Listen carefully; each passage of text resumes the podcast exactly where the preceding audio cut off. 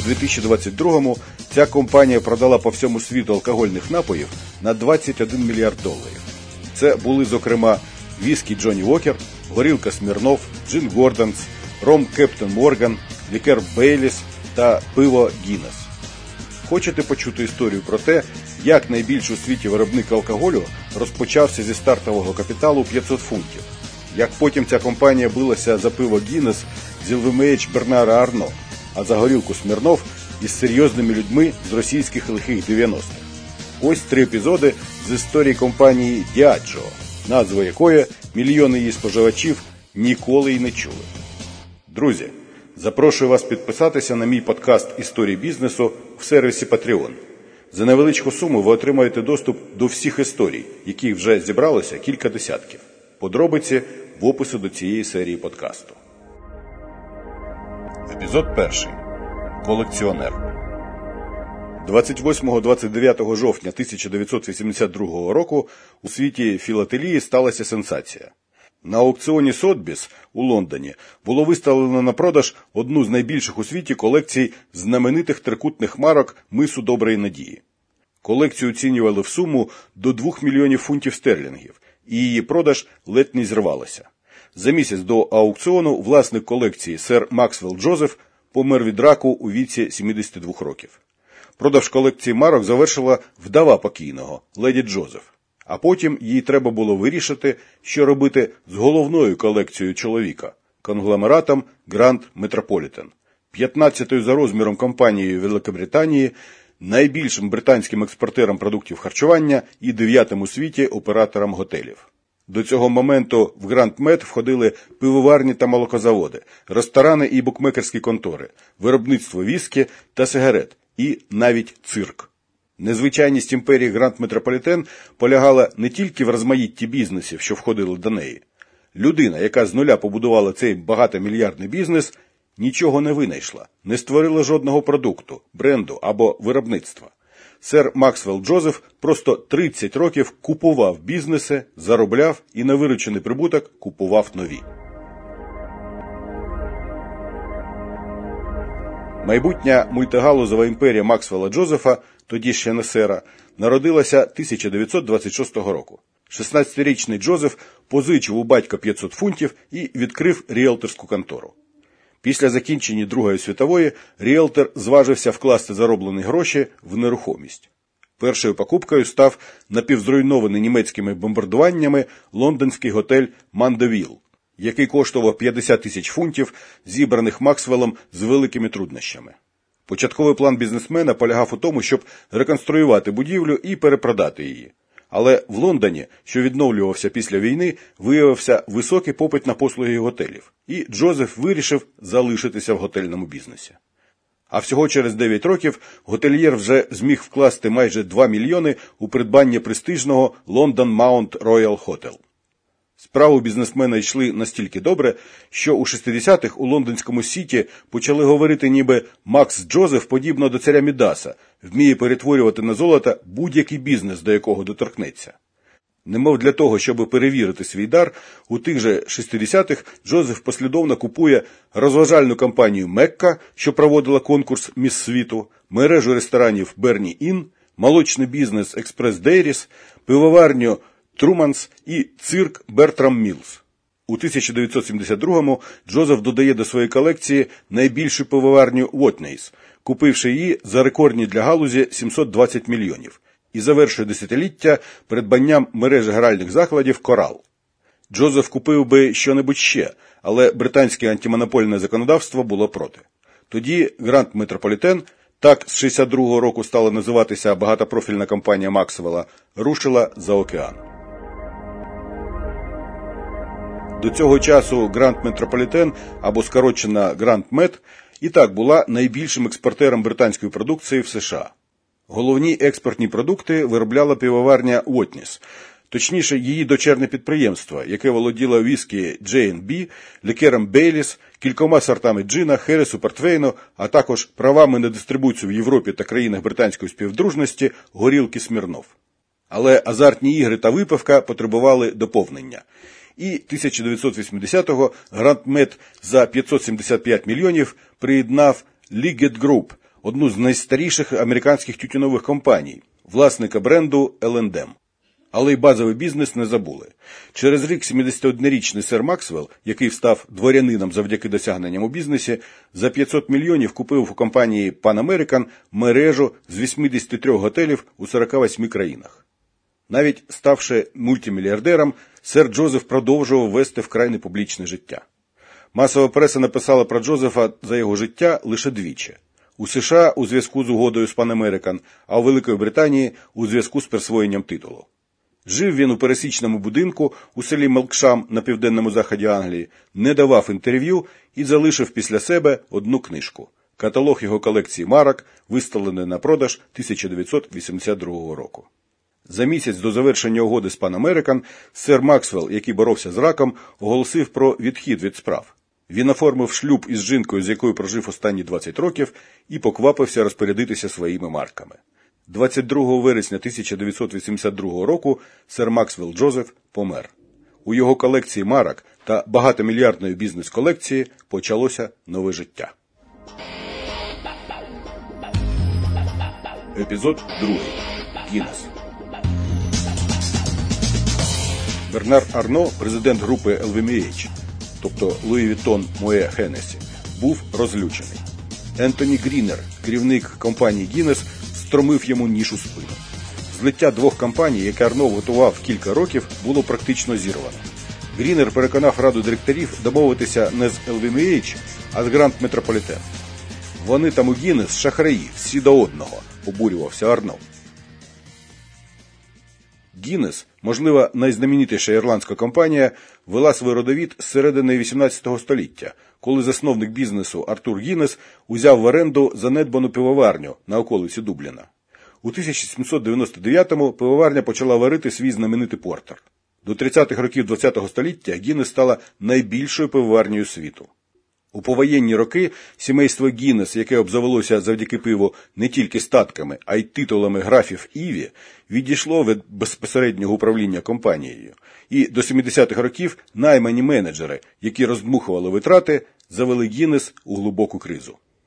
Витягувати родовий бізнес із ями графи Іві запросили топ-менеджера Nestlé Ернеста Сондерса.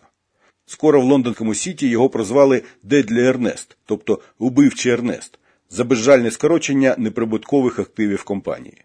Але Сондерс не тільки скорочував, а й поповнював графську бізнес-колекцію. У 85-му він на зекономлені 500 мільйонів купив Arthur Bell Sons, одного з провідних виробників шотландського віскі. А за рік практично монополізував шотландський ринок міцного, коли за 3 мільярди поглинув Distillers Company, яка з 25-го року володіла серед іншого виробництвом Джонні Вокер. Фондовий ринок сприйняв появу алкогольного монстра з ентузіазмом, але суперники в боротьбі за Distillers звинуватили Гіннес у шахрайстві. Угода була проведена за рахунок обміну акціями. І якраз під час переговорів курс акцій пивоварів помітно зріс, що і стало вирішальним аргументом для власників Distillers. У справу втрутилася американська комісія з цінних паперів, і вже до кінця 86-го вона розкрила схему прокачування курсу Гіннес. Акції Гіннес зросли тому, що швейцарський банк Лео купив їх на 190 мільйонів. Водночас одне з дочірніх підприємств Гіннес поклало в Лео 75 мільйонів на так званий ведмежий рахунок, який страхував Лео від падіння курсу акцій Гіннес, які купувалися. Пікантності схеми додало те, що керував банком Лео колишній начальник Ернеста Сондерса по роботі в Nestlé. Ще один великий пакет Гіннес цими ж днями придбала компанія Schenley, основний американський дистриб'ютор віскі, який постачали Гіннес. І відразу після угоди Schenley отримала від ірландців права на дистрибуцію джина Gordon's. З подачі США до розслідування долучилося Британське міністерство торгівлі. Четверо топ-менеджерів Гіннес на чолі з Ернестом Сондерсом сіли до в'язниці за змову з метою збагачування. Однак угода Гіннес з Distillers залишилася чинною, а графи Іві при грошах. Щоб витягти максимум з активу, що дістався такою незвичною ціною, рада директорів Гіннес запросила на місце керівника, що звільнилося, Ентоні Тенанта, який тоді обіймав посаду заступника голови правління Grand Metropolitan. У 89-му Тенант знайшов спільну мову з президентом групи LVMH Бернардом Арно. Як випливає з її назви, Louis Vuitton Moët Hennessy виробляє модні речі і, що було важливо для Тенанта, лінійку елітного спиртного.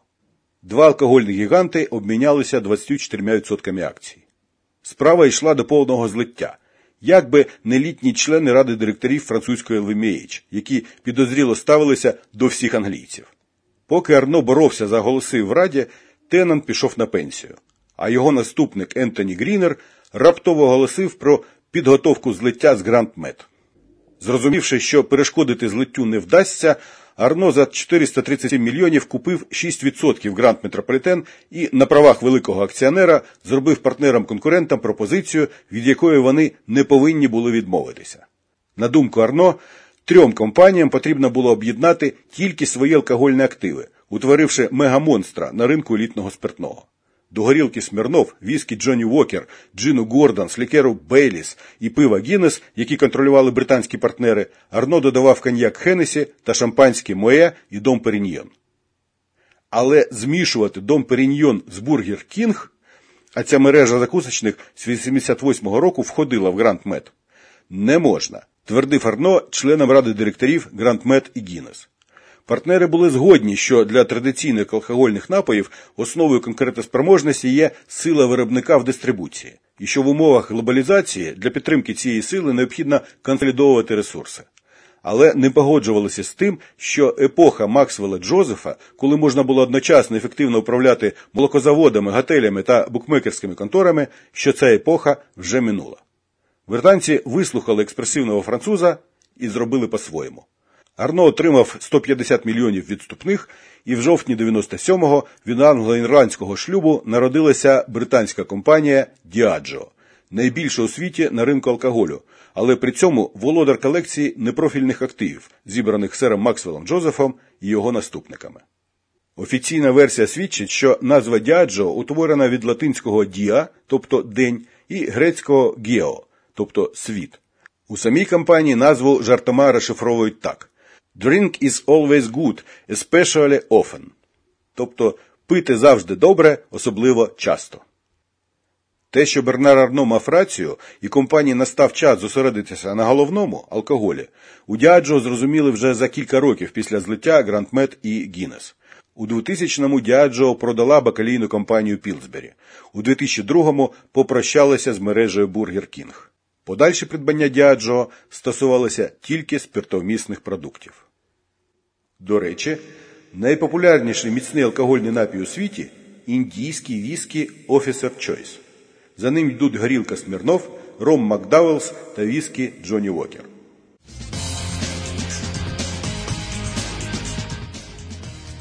Епізод 3. Горілка. Того ж 1997-го, коли в Лондоні було створено Diageo, у Москві підприємець Юрій Шефлер за 800 тисяч доларів викупив у державного підприємства Союз Плодоімпорт права на торгові марки «Столічна» і «Московська». Ще близько 45 мільйонів знадобилося Шефлеру на викуп і перереєстрацію прав по всьому світу. Вартість покупки може здатися великою, якщо не знати, що світовий ринок горілки становить близько 50 мільярдів доларів, а частка столічної на ньому в ті роки доходила до 10%.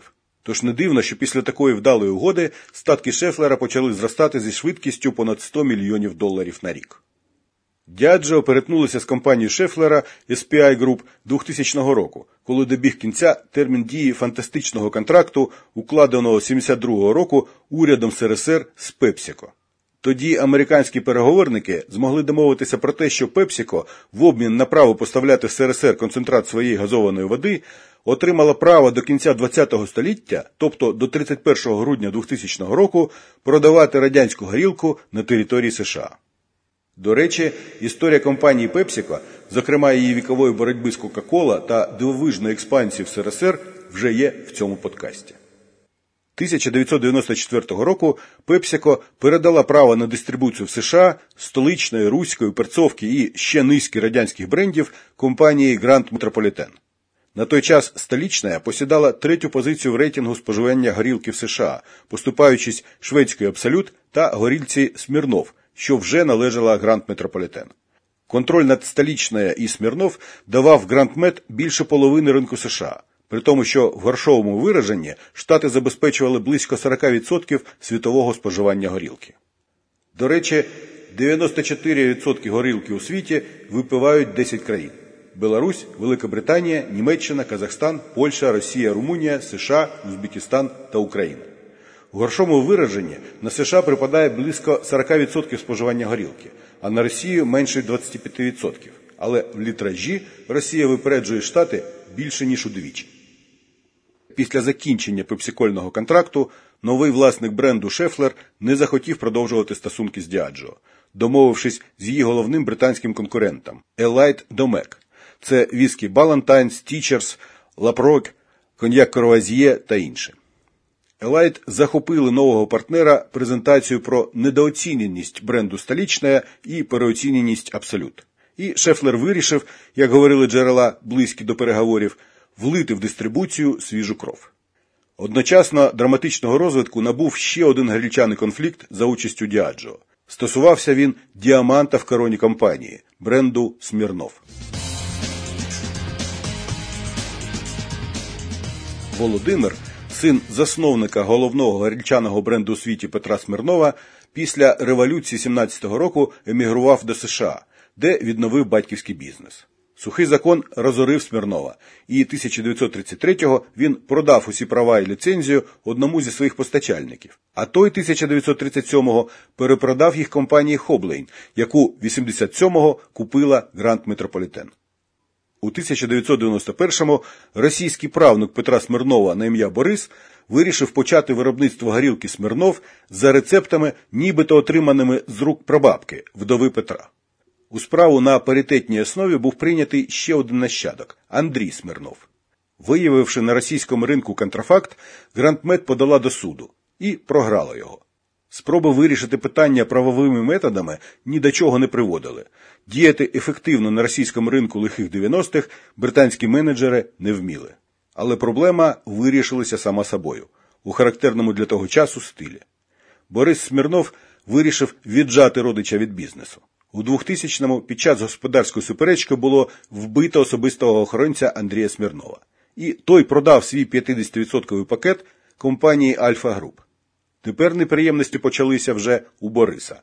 І він поступився половиною своєї частки депутату Держдуми Володимиру Пекарєву, який взявся вирішити питання.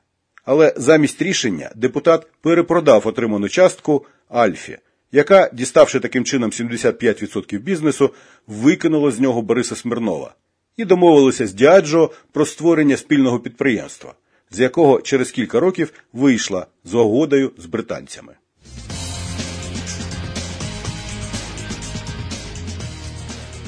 Специфіка російського ринку допомогла Діаджо і в ситуації з брендом «Столічне». 2002 року федеральне казенне підприємство Союз Плодоімпорт почало судову тяганину з СПА груп Шефлера, доводячи, що 1997-го британський підприємець, а до цього часу Шефлер вже завбачливо став громадянином Великої Британії, заволодів столичною незаконно. Першим Шефлер втратив природно російський ринок. За ним пішла низка європейських країн і Бразилія. У 2015-му Росія відбила у Шефлера Бенілюкс. І хоча США залишаються на боці російсько-британського підприємця, юридичні проблеми завдали шкоди дистрибуції і тут. Сукупна столічна завдяки цим суперечкам втратила дві третини продажів у світі, а горілка Смірнов, обігнавши абсолют, вже 2003-го вийшла на перше місце. До речі, у США горілку п'ють переважно в складі коктейлів, які увійшли у моду в роки сухого закону. Смаковими добавками бармени намагалися заглушити сивушний дух саморобного віскі. Смірнов стала популярною як білий віскі Смірнов без смаку, без запаху. І на відмінність від віскі, горілка в США вважається жіночим напоєм.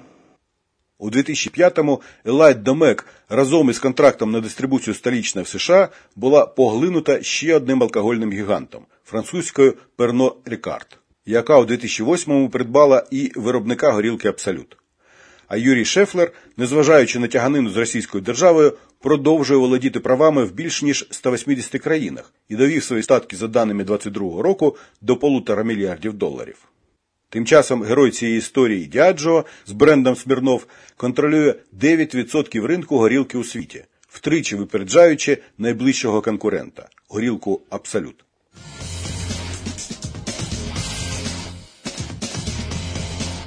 Постскриптум. На початку березня 2022 року Діаджо оголосила, що припиняє імпорт спиртних напоїв до Росії після вторгнення її в Україну. З того моменту компанія лише продавала наявні в Росії запаси продукції.